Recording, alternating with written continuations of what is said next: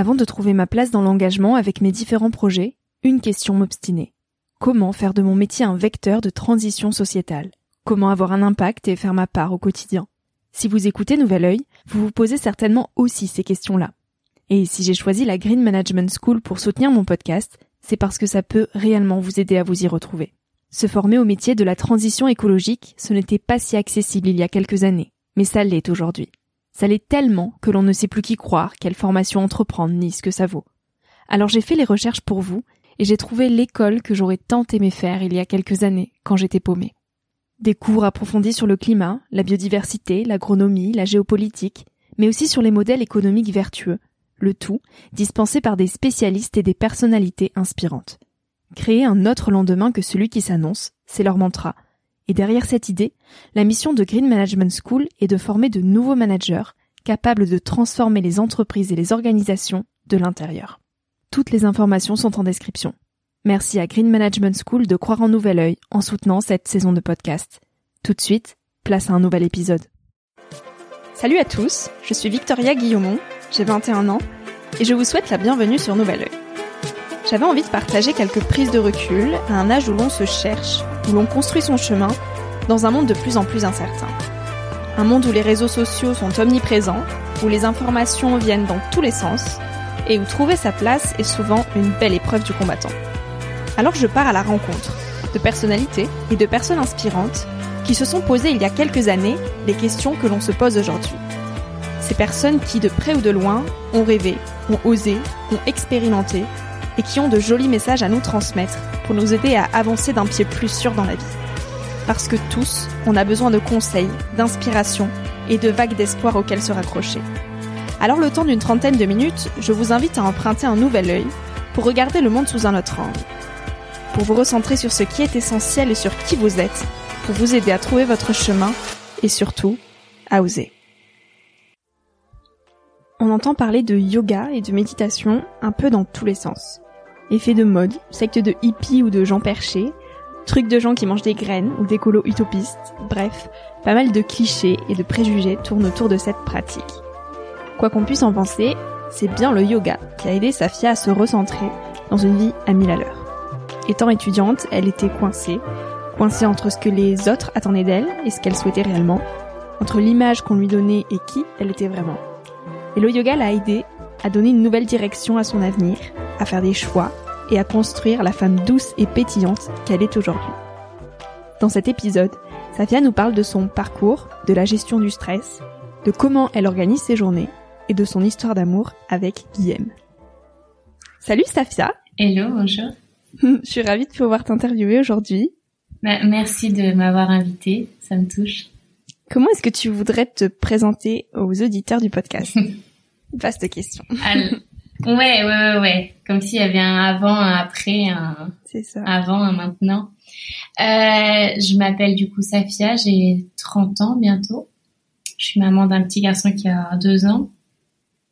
Et, euh, et ça fait sept ans et demi que je travaille sur les réseaux sociaux, que j'entreprends sur les réseaux sociaux, que je crée sur les réseaux sociaux. Mhm. Et aujourd'hui, euh, mon, mon métier, mon, mon axe, disons, c'est l'accompagnement, le coaching et, et, le yoga de principalement tourné vers les femmes. Euh, c'est un sujet qui qui m'a beaucoup appelée et interpellée, surtout depuis que je suis devenue maman. J'ai eu une espèce de reconnexion à mon féminin à partir du moment où je suis devenue mère. Et, euh, et en devenant coach et en devenant prof de yoga, j'ai eu cette, cet appel où en fait j'avais envie de travailler avec des femmes principalement même si j'ai donné des cours avec des hommes que j'ai vraiment apprécié aussi parce que ça donne une énergie qui est différente. Mais en tout cas, dans mes coachings aujourd'hui, c'est vraiment, euh, c'est vraiment exclusivement avec des femmes et, euh, et, et mon rôle finalement, c'est de les accompagner pour qu'elles retrouvent un certain équilibre, pour qu'elles retrouvent une certaine harmonie dans leur vie. Euh, je me base sur ce que j'ai appris, mais aussi sur ce que j'ai vécu, sur ce que sur ce que j'ai fait euh, durant toute ma vie, sur sur mon expérience et euh, et ça marche plutôt bien, ça les accompagne bien, ouais. Et est-ce que tu pourrais nous parler de ta vie lorsque tu avais 20 ans? À quoi elle ressemblait et dans quel état d'esprit tu étais? Euh, Quand j'avais 20 ans, je revenais de je revenais de, de Colombie. J'ai vécu en Colombie pendant un temps. Et, euh, et c'était vraiment, c'était vraiment cette période de ma vie où je faisais beaucoup d'allers-retours en Colombie parce que j'avais toujours des attaches là-bas. Et en même temps, j'étais euh, en alternance. Non, oui, si, j'étais en alternance. Non, j'étais en études. Du coup, je faisais des stages. En même temps, j'étais à l'école, etc. Mhm. Donc, j'avais ma vie qui était euh, entre la France et la Colombie. Et j'avais en tête de travailler dans la mode. J'ai fait une, euh, une licence pour travailler dans la mode. Et en fait, à mon retour de Colombie, je me suis dit, j'ai pas le droit de faire quelque chose qui me plaît pas parce que finalement, quand j'étais là-bas, je me rendais compte que les gens, ils allaient à l'université. J'ai fait un, échange dans l'université, la meilleure université de Colombie, et il y avait des gens qui étaient dans la meilleure université de Colombie pour apprendre les arts plastiques. Mhm. Et en fait, je me suis dit, c'est quand même étrange d'aller à l'université pour étudier les arts plastiques. Tu vois, pour moi, c'était mhm. vraiment un autre monde parce que moi, étudié le commerce, le marketing, euh, la gestion, tout ça. Et je me dis, mais c'est parce que c'est vraiment un truc qui, genre, fait partie d'eux. C'est leur, leur chemin. Et ben, moi, je peux pas, enfin, ça m'a beaucoup inspiré de mm. voir ces gens-là et de voir que des fois, ils faisaient une heure de trajet le matin pour aller étudier les arts plastiques, une heure le soir pour rentrer chez eux. Je me suis dit, mais parce qu'ils veulent vraiment faire ça. Donc mm. moi aussi, en fait, si j'ai envie de faire un truc, je peux le faire. Et c'est pour ça que j'ai commencé à étudier la mode. À l'époque, euh, j'étais euh, absolument passionnée par tout ce qui était tissu, couture, euh, création de, de vêtements, etc. Ouais. Et, euh, et j'ai fait ça pendant quelques temps. Ça m'a beaucoup plu. Et ça m'a, ça m'a vraiment donné des ailes. À cette époque-là, j'avais beaucoup, j'avais vraiment les ailes grandes ouvertes, ouais. Et donc, quand tu es rentrée en France, après, tu as changé des choses dans ta vie suite à cette prise de conscience? Ouais, quand je suis rentrée, bah en fait, ça m'a, ça m'a vraiment euh, ouvert les yeux sur le fait que je pouvais faire ce que je voulais. Hmm. Alors, je sais pas s'il y avait un peu de naïveté ou si c'était juste euh, totalement euh, une, grande liberté d'esprit. Mais en tout cas, je me suis dit à ce moment-là, quand j'avais 20 ans, que quel que soit le chemin que je voulais prendre, bah, je pouvais le faire. Et c'est comme ça que je me suis retrouvée à faire une licence dans la mode, alors que je venais d'un DUT Tech de co, et que c'était pas forcément le chemin euh, le plus le plus classique. Toutes les filles dans ma classe, elles avaient fait une prépa euh, dans la mode et dans la création pour devenir chef de projet ou ce genre de choses. Et, et moi, j'étais un petit peu la seule qui venait d'une carrière différente.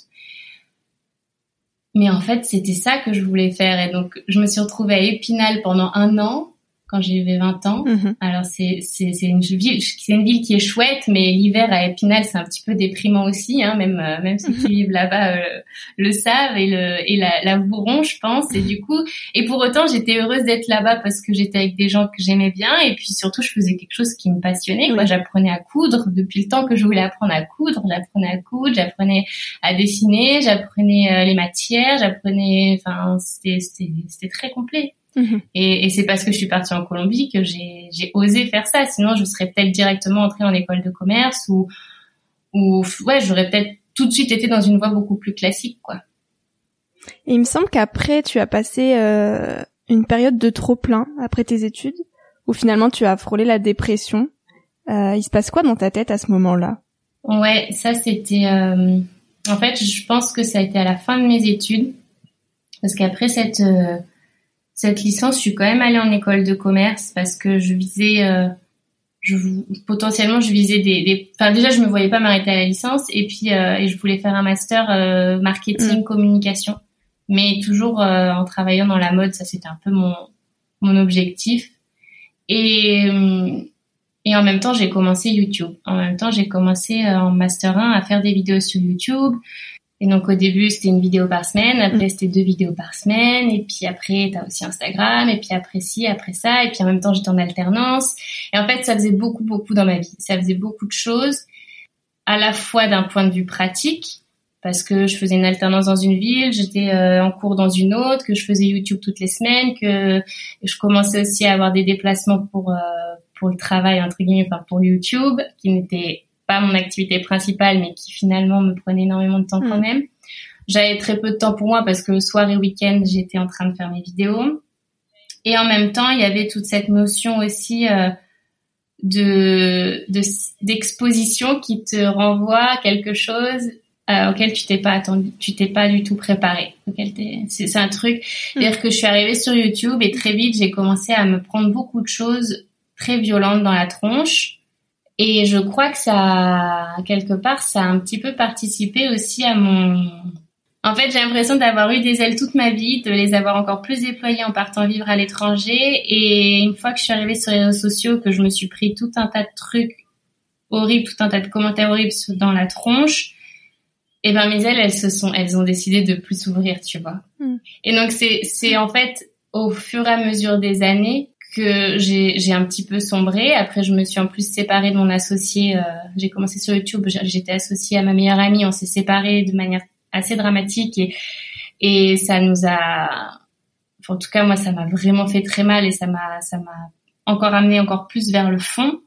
Et c'est là qu'en fait, je suis arrivée au, au point de du burn-out euh, à répétition, tu vois, ou plusieurs fois dans l'année, j'avais juste qu'une envie, hmm. c'était de, de m'enfermer toute seule dans une grotte et d'entendre plus parler de personne et, de tout arrêter et euh, et de pleurer toutes les larmes de mon corps. Mais euh, ça, ça a duré plusieurs années. Et c'est aussi comme ça que j'ai découvert le yoga, la méditation. C'est comme ça que j'ai découvert que je me suis replongée dans tous ces concepts hmm. de développement personnel. Finalement, c'est le fait d'avoir touché le fond pour moi, tout est relatif. Hein. Mon fond à moi est, pas le même fond que d'autres personnes, mais en tout cas, moi, j'ai la sensation d'avoir touché le fond plusieurs fois de par ce métier-là. Euh, c'est le fait d'avoir touché le fond qui m'a permis de jumper à nouveau et de m'en sortir. Mais ça a été un travail de mhm. plusieurs années. Oui. Et, euh, et qu'est-ce qui t'a aidé? À quoi tu t'es raccroché pour euh, te détacher un petit peu de, de tout ça et pour sortir de ce trou noir?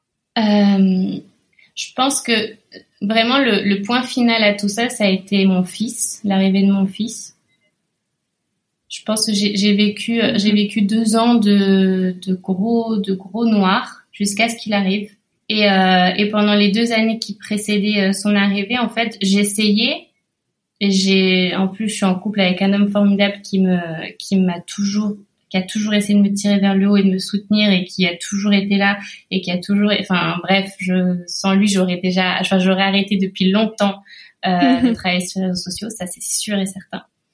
Euh, mais en même temps c'était pas suffisant, il fallait que ça vienne de moi, tu vois, quand t'es quand t'es pas bien, c'est important d'avoir quelqu'un sur qui compter, mais c'est aussi important d'avoir la force à l'intérieur de toi pour euh, pour t'en sortir de manière durable. Et en fait, le fait d'être devenue maman, je sais pas, c'est un truc que j'arrive encore pas très bien à expliquer. Je pense que c'est juste naturel, physiologique, euh, c'est la vie, tu vois. Mais mmh. j'ai j'ai une j'ai appris à relativiser sur tellement de choses et j'ai j'ai remis les choses en perspective et je me suis rendu compte que en fait, si le travail ça me faisait chier, bah il fallait que j'en change et que et que c'était même pas grave en fait que ça me fasse chier que, que ce qui comptait c'était que mon fils il soit en bonne santé, que euh, qu'il soit heureux, que moi je sois épanouie euh, dans mon couple et dans mon rôle de mère. Enfin, et en fait, ça a tellement changé ma perception de la vie que je je suis plus du tout sujette au stress ni à l'anxiété. Je suis plus du tout sujette, euh, euh voilà, à, à ces trous noirs dont on parlait juste avant. Non, ça me, ça me, aujourd'hui je les vois plus, c'est plus possible parce que parce que ce qui compte c'est mon fils et qu'il suffit qu'il rigole et tout va mieux, tu vois. Donc euh, donc ça a vraiment été ça et, et en même temps c'est c'est pas non plus une formule magique, c'est aussi parce que j'ai beaucoup travaillé sur moi.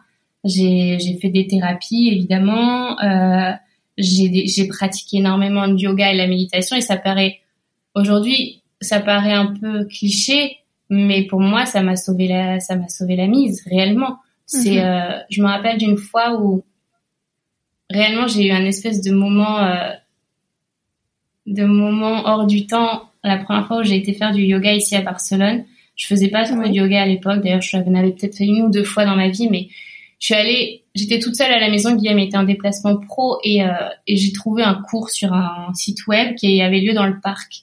Du coup, j'y suis allée. Mhm. Et je suis sortie de ce cours-là. J'ai écrit à mon chéri. Je lui ai dit, écoute, je coupe mon téléphone. Là, je suis tellement sur mon nuage que j'ai envie de, de conserver cet état. Tu vois, j'ai juste pas envie d'être connectée, j'ai juste envie d'être avec moi-même et avec ce sentiment tellement beau et tellement pur. Et, euh, pour moi, le yoga, c'est ça, ça nous apporte une, paix intérieure qui est, extraordinaire et couplée à la méditation, c'est encore, euh, c'est le combo magique.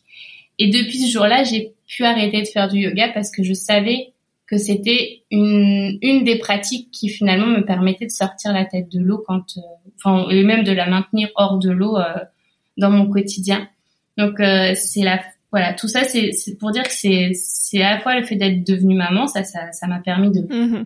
de plus retomber, mais même tout ce travail que j'ai fait de connaissance de moi-même, de de pratiques de de pratiques spirituelles qui moi me nourrissent parce que ça résonne en moi, et ben ça m'a ça m'a aidé à sortir la tête de l'eau quoi. Et donc aujourd'hui, tu as presque 30 ans, tu es épanouie. Et quel message tu voudrais faire passer aux jeunes qui cherchent leur chemin justement? Aujourd'hui, ce que je leur dis, c'est que euh, c'est que c'est normal de tomber, c'est normal de douter, c'est normal d'avoir peur. Mais au fond de nous, on sait toujours ce qui est bon pour soi, tu vois. Et en fait, réellement, je reste, je reste convaincue de ça. Je reste convaincue que, en tant qu'individu, on sait où on doit aller. Simplement, on a du mal à écouter notre petite voix, notre intuition. On a du mal à avouer que ce qu'on souhaite ou ce que ce qu'on ou que ce qu'on ressent, c'est la vérité, parce que hmm. c'est parfois différent de la grande vérité qu'on nous explique et qu'on nous apprend tout au long de notre vie. Et, euh, et c'est ça que j'ai envie de dire aux jeunes, c'est que tu as le droit de te tromper, tu as le droit de tu vas en chier de toute façon, ça c'est clair et net. Et si t'en chies pas, tu vas te faire chier de toute façon. Tu vas t'ennuyer, donc ça n'a pas de sens, mm, tu vois. Mm, il faut mm. vraiment aussi galérer pour pouvoir grandir. C'est euh, c'est hyper important. Mais t'inquiète, ça va bien se passer parce a un moment où tu vas arriver à écouter ta petite voix et tu vas arriver à avancer sur ton propre chemin sans euh, sans être trop influencé par l'extérieur et par ce qu'on peut t'avoir appris ou par ce qu'on peut te dire. Quoi. Et comment on fait pour euh, dépasser nos peurs, nos peurs de faire des choix, peur de s'accepter, de faire face au regard des autres. Ça, c'est plein de peurs très différentes. Euh, celle de faire des choix, elle est, euh, à mon sens, elle se résout par l'action. Toutes les peurs, de mhm. manière générale, leur solution passe par l'action. Après les avoir acceptées, après en avoir pris conscience, il faut oser faire le premier pas, tu vois. Euh, moi, ça m'est arrivé plein de fois d'avoir peur, par exemple, d'avoir peur de, de, créer du contenu parce que euh, parce que j'avais peur encore de de me faire désinguer parce que plusieurs fois je me suis fait désinguer et que comme je suis assez sensible et surtout que j'ai toujours voulu faire ça avec tellement d'amour, quand en face je me prends un ou deux commentaires qui qui piquent, et ben j'ai la sensation que c'est la fin de mon monde. Euh, et donc il y a eu des périodes où j'ai pas posté pendant très longtemps, j'ai rien créé pendant très longtemps. Et en fait, c'était par peur, c'était par peur de, de ce qui allait se faire et de ce que j'allais recevoir en retour.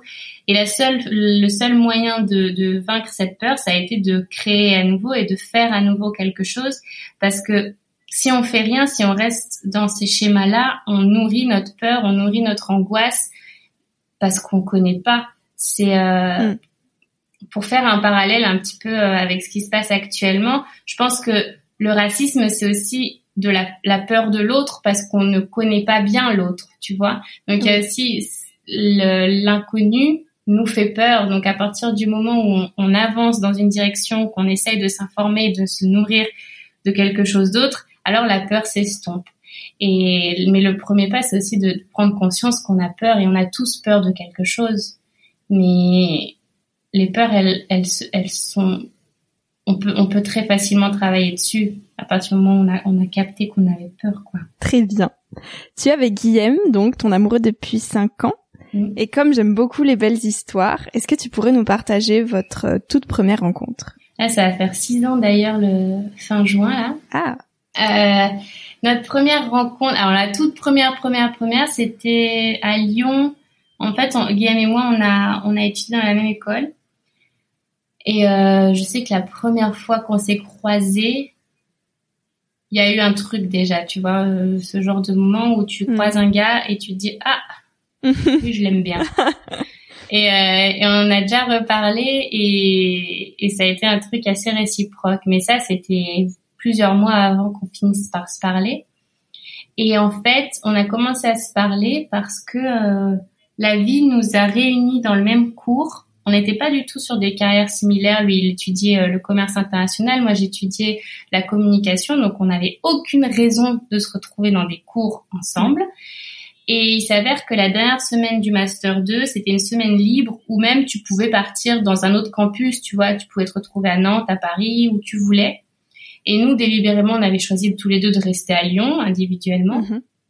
et, euh, et de faire, euh, de choisir une autre carrière qui était celle de l'entrepreneuriat. Donc pendant une semaine, on s'était dit, chacun de notre côté, on se connaissait pas, euh, tiens, je vais rester dans mon campus de Lyon et je vais faire la carrière, euh, la carrière entrepreneuriat pendant une semaine, l'expertise entrepreneuriat. Okay. Et c'est là qu'en fait on s'est retrouvés.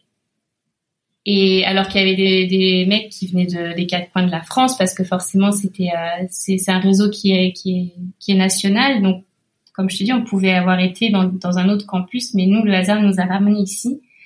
Et euh, et dès le lundi à 14h, il s'est assis à côté de moi et il a commencé à me parler.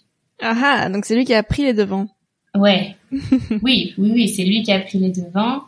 Euh, et moi, grande timide, euh, j'ai toujours été de celle qui, euh, même si s'il me plaisait, oui mais pas trop, tu vois, genre mm. à garder mes distances, tout ça, jusqu'à ce que arrive. Mollo mollo. Voilà, fallait, fallait pas y aller trop vite. Et puis alors, encore une fois, c'est une question de peur, tu vois. Moi, j'ai toujours, ouais. j'ai eu très peu de, de relations dans ma vie. Enfin, j'étais avec quatre garçons en tout dans ma vie. Donc tu vois, j'ai jamais eu. Pour moi, c'était, c'est pas, ça n'a jamais été quelque chose de très facile de démarrer une, relation. J'ai toujours été un peu impressionnée, un peu timide, un peu tout ça, parce que encore une fois, c'est la peur de, de ce qu'on connaît pas bien.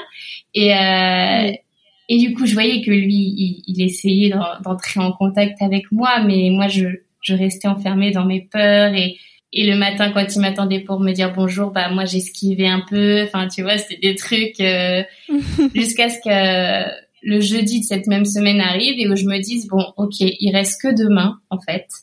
Et si si on je lui parle pas demain si on n'échange pas plus demain bah, il est très probable que je le revoie plus jamais de ma vie ce gars-là parce que les cours sont finis parce que notre notre notre carrière universitaire est terminée enfin donc c'est c'est demain ou jamais quoi. Et donc c'est là que je l'ai ajouté sur Facebook. Les réseaux sociaux m'ont beaucoup aidé Après, on a vachement discuté et puis on s'est revu le lendemain pour le dernier jour de cours. Ouais. Et ensuite, ensuite, le hasard a voulu que, bon, lui, ses parents sont de Montpellier. Mhm. Et, euh, et il devait aller les voir pour un week-end. Et le même week-end, avec, euh, bah moi j'avais un, un meet-up qu'on appelait ça. C'était une rencontre avec les abonnés YouTube à Montpellier. Donc le même week-end, le truc qui ne devait pas arriver, tu vois. et euh, donc on s'est retrouvés euh, tous les deux à, à, Montpellier à prendre des vélos et aller à la plage en vélo. Montpellier est pas collé à la mer, donc tu vois, c'était un peu euh, à la bicyclette. c'était très chouette et euh, juste tous les deux, voilà, c'était un bon moment et c'est comme ça qu'on a commencé un peu notre relation doucement mais sûrement. Et qu'est-ce que tu aurais envie de dire aux jeunes couples et, et jeunes célibataires d'ailleurs de ma génération? Ah, mais faut oser les choses. Hein. Faut, faut oser faire des trucs, faut oser sortir de sa zone de confort, faut oser, euh, faut oser tout claquer pour aller faire un tour du monde si on en a envie. Enfin, tu vois, en fait, d'autant plus maintenant que je suis maman et où, où je me pose plus de questions, euh, je suis contente d'avoir euh, d'avoir beaucoup voyagé. Je suis contente d'avoir euh, d'avoir eu des moments un peu où je réfléchissais pas trop et je faisais les choses à l'instinct parce que j'avais envie de les faire. Euh, parce que je sens qu'aujourd'hui c'est un peu moins évident, même si je mm. continue, j'essaye de continuer à être dans cette dynamique-là, mais avec un, un, un surtout qui jusqu'à présent il est encore petit mon fils, donc euh, voilà, je c'était moins évident, mais voilà, il faut oser, il faut pas se mettre de barrières, il n'y a pas de raison de se planter, euh, faut oser rentrer dans une relation, faut oser en sortir aussi. Il y a parfois des moments où il faut se dire stop. Euh, même si ça fait peur et même si on a l'impression que ça va faire souffrir. Euh, mais ouais, faut oser. Mais dans la vie, hein, de toute façon, je crois qu'il faut oser parce que je, me demande sinon à quoi ça sert d'être là, tu vois. Si on n'ose pas faire les choses, euh, pourquoi est-ce qu'on est venu là? Si c'est si c'est juste pour avoir une petite vie bien rangée dans laquelle on pourrait s'ennuyer, non, ça n'a pas vraiment de sens. Je pense que c'est important de, de sortir de, de, de, nos schémas et de faire des choses qui qui nous rappellent qu'on est vivant, quoi. Je suis bien d'accord. Safia, tu fais 40 000 trucs, t'as toujours euh, un projet sur le feu, et pourtant tu sembles tout le temps apaisé. Vraiment. Comment tu fais pour garder ton calme et, et pour pas être stressé par tout ça? Ça me, ça m'impressionne un petit peu. J'aimerais savoir comment tu fais. Euh, ça n'a pas toujours été le cas. Hein. aujourd'hui, c'est vrai que ce que tu décris, c'est assez vrai, mais ça n'a pas toujours été le cas. C'est-à-dire que il y a encore deux ans en arrière, j'étais Miss Anxiété. Non, anxiété, non, plus Miss Stress. Mmh, ouais. J'ai passé ma grossesse stressée comme pas possible. Et, euh, et aujourd'hui, je me dis si je devais avoir un nouvel, un, si je devais à nouveau être enceinte, j'essaierais de faire les choses différemment. Tu vois. Mais après, j'ai beaucoup changé, donc je pense que ça serait différent. Mais ça n'a pas toujours été le cas. Et aujourd'hui, ce qui me, ce qui en fait m'apaise vachement, c'est de, c'est de, c'est le lâcher prise, c'est de me dire que j'ai envie de faire plein de choses, certes, mm. mais je les ferai pas demain, tu vois. Ça va prendre du temps. Je vais faire une chose après l'autre. Je vais prendre le temps de bien tout faire lentement. Je pense qu'on est, on est, on est habitué à devoir faire vite et bien et tout de suite.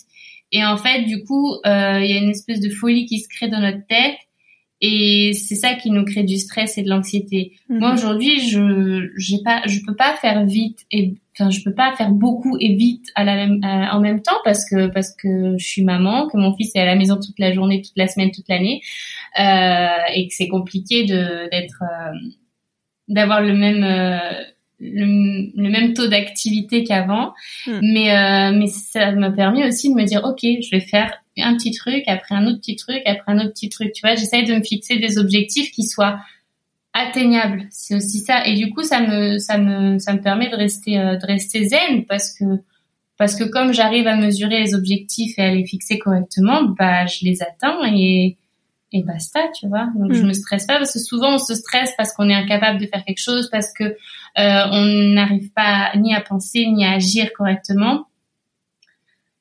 Déjà, je médite beaucoup. Hmm. Je médite pas forcément tous les jours, mais euh, mais je médite bien trois quatre fois dans la semaine. Ça, ça me pose. Euh, je prends des moments off aussi, tu vois, des moments où quand mon fils dort, bah je vais pas forcément travailler. Peut-être que je vais aller me promener, ou peut-être que je vais faire mon sport, peut-être que je vais me mettre devant une série juste des moments pour moi, peut-être je vais me faire euh, tous mes soins, tu vois, mes gommages, mes trucs pour les cheveux, machin. Des moments pour moi aussi, c'est important. Et, et c'est ça aussi qui m'accompagne pour garder un peu cette sérénité-là. Vraiment, c'est prendre soin de moi, relativiser, me mettre des objectifs qui soient pas démesurés. Ouais, c'est ça. Et elle ressemble à quoi une journée de Safia Ayad Alors, en ce moment, c'est particulier parce que parce que mon fils est plus à la crèche avec toutes ces histoires euh, de confinement, etc. Donc il est avec nous depuis début mars et euh, donc une journée normale, je me lève vers 6h30. Mhm. Euh, ça me laisse le temps finalement d'être toute seule tranquille à faire ce que je veux. Donc ça peut être euh, souvent je travaille, mais en tout cas je médite un petit peu. parfois je fais mon sport. Tu vois par exemple ce matin j'ai pas travaillé, j'ai fait mon sport. Et ensuite, à, vers 9h, je vais réveiller mon fils. On prend le petit déjeuner ensemble. Et après la journée, euh, on se partage le temps avec Guillaume. Donc, tu vois, où je garde mon fils le matin, où je le garde l'après-midi et lui euh, le reste du temps.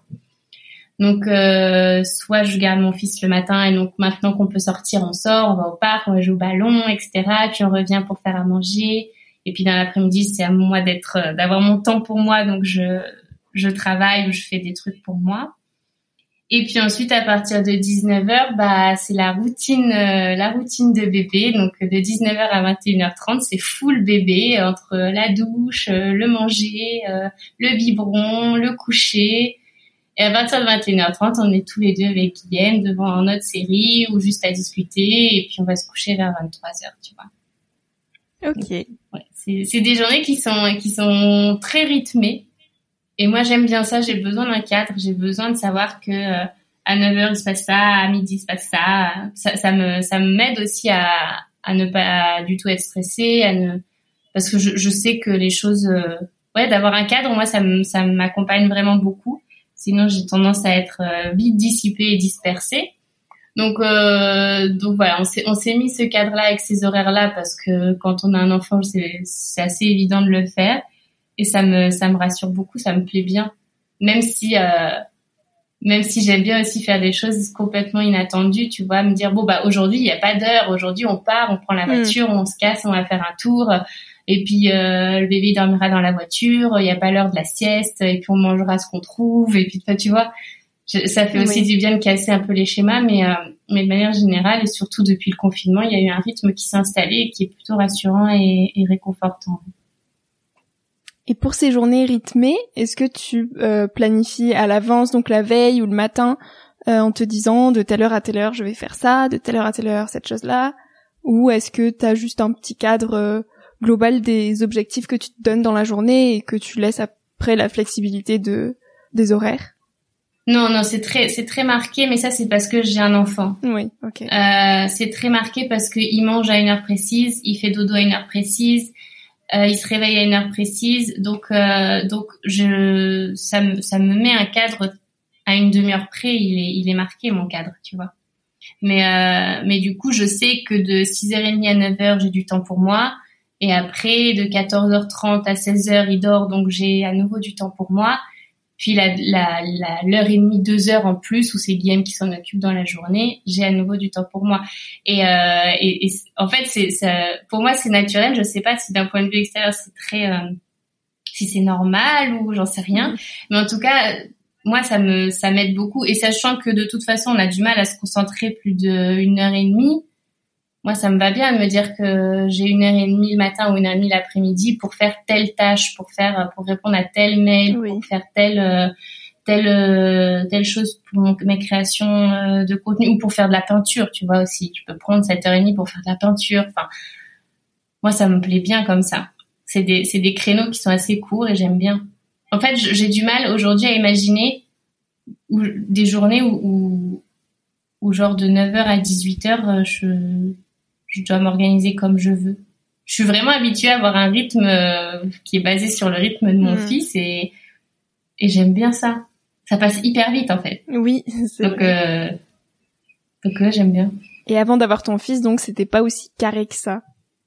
Ah non, mais avant d'avoir mon fils, je me réveillais quand même très tôt, mais mais je travaillais tout le temps en fait. Mm c'était c'était n'importe quoi. Mais ça, c'est l'entrepreneuriat. L'entrepreneuriat t'amène à travailler énormément au début parce que t'es plein d'entrain et parce que t'as envie d'atteindre des objectifs et que c'est vraiment positif, tu vois. Mais moi, j'en étais arrivée à un moment où en fait, je, je travaillais, enfin, je passais beaucoup de temps devant mon ordi à faire des trucs qui me plaisaient pas, à répondre à des mails qui m'intéressaient pas, à traiter des choses qui étaient pas, qui étaient, qui me nourrissaient pas, tu vois, et à me remettre en question tout le temps aussi. Il y avait ça aussi. C'est, bon, attends, est-ce que je vais faire ça? Est-ce que il y avait aussi cette question de à qui je veux ressembler sur les réseaux sociaux, mm, tu vois. Mm, mm. Et donc tu passes beaucoup de temps à cogiter sur qui suis-je. Mais mais mais euh, ton, ton, opinion elle est complètement biaisée par les réseaux sociaux. Donc tu es là à qui je suis Est-ce que je ressemble plus à telle fille sur les réseaux sociaux ou à telle fille sur les réseaux sociaux? Et t'es pas du tout à te questionner par rapport à qui tu es dans ton fort intérieur, mais par rapport à ce que tu vois sur Instagram. Mm, mm. Et donc tu passes du temps à, à, cogiter sur des bêtises comme ça. Écoute, Safia, pour terminer, est-ce que tu pourrais nous partager ta citation préférée? Ou tes citations s'il y en a plusieurs? Il y en a une que j'ai toujours adorée, mais ça depuis le collège, je crois. Je l'avais même euh, écrite sur mon sac de cours et tout. C'est une citation de Paul Éluard qui dit La terre est bleue comme une orange. Et en fait, j'adore cette citation parce que c'est juste pour te dire que tout est question de perception, tu vois. Oui, oui. Et, et que c'est, on est plein de choses à la fois aussi. Et je, trouve qu'elle est, elle est hyper riche de sens. Et, c'est vrai qu'à l'époque, au collège, au lycée, quand je l'avais sur mon sac à dos, euh, on me prenait un petit peu pour euh, l'artiste folle du coin parce que j'étais habillée de toutes les couleurs, mon sac il y avait de la peinture partout euh, et, euh, et j'avais cette phrase là qui pour certains faisait pas trop sens mais pour moi elle était tellement vraie tu vois. Donc ouais j'aime bien cette phrase là et puis il y en a une autre aussi qui est hyper connue de, de Gandhi qui dit sois le changement que tu veux voir dans le monde je trouve qu'elle elle résonne beaucoup dans la mesure où on peut pas chercher les solutions à l'extérieur, tu vois. Les solutions, elles viennent de, de l'intérieur, elles viennent de nous, elles viennent de qui nous sommes et de ce que l'on fait. Et, euh, et sur tous les plans, c'est-à-dire que là, je te parlais par exemple de quand je me questionnais sur qui je suis, j'allais chercher les réponses à l'extérieur, mm. sur Instagram. Est-ce que je suis plus cette fille ou cette fille? Non, les réponses, elles sont à l'intérieur de moi. Et pour le monde, pour avoir un monde meilleur, c'est pareil. Je ne vais pas attendre que les gouvernants euh, de tel et tel pays euh, prennent des mesures euh, X ou Y. Non, c'est à moi aussi de, de faire les choses dans mon quotidien et d'être de partager ce que j'ai envie de partager. Pour moi, c'est j'ai envie de partager de l'amour et de la bienveillance et j'ai envie enfin j'ai la sensation que si on mettait le la vie au cœur des choses au-delà de de mettre euh, l'intérêt individuel de mettre euh, l'argent de mettre le succès en priorité peut-être qu'on serait plus épanoui et plus heureux dans, dans le collectif tu vois. Et, euh, et cette phrase de Gandhi en moi elle résonne comme ça c'est quel petit pas je fais, moi, Safia Yad, pour les, le bien commun, quoi. Parce que pour moi, c'est ça l'objectif, c'est que y a c'est que le grand tout aille bien, c'est pas juste que mon nombril aille bien. Ça, ça n'a pas. Je suis bien d'accord. Ça n'a pas beaucoup d'impact sur le sur la suite, quoi. Eh ben, c'est fantastique, Safia. Merci beaucoup. Bah, merci à toi. Est-ce que tu as un petit mot de la fin à nous dire? Bah, sortez, allez vous connecter à la nature un petit peu. Mhm. Et ce qui est bien avec les podcasts, c'est qu'on peut les écouter en étant avec des arbres. Oui, c'est vrai. tu vois, genre tu peux être pieds nus dans la nature. Voilà. En fait, tu peux être connecté à la nature et, et écouter un podcast. Donc ça, c'est chouette. Donc euh, voilà, sortez, connectez-vous un peu. Génial. Merci beaucoup, Safia. Merci à toi. Merci à toi d'avoir écouté l'épisode jusqu'ici. J'espère qu'il t'a inspiré, rassuré, questionné ou fait rêver d'une manière ou d'une autre.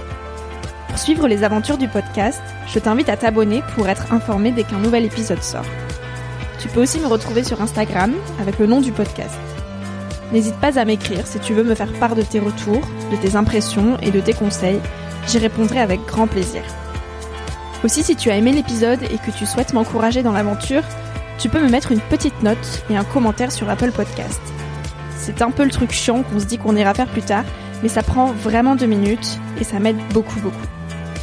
Je te dis à très bientôt pour un tout nouvel épisode. En attendant, savoure la vie comme il se doit et fais des choses folles.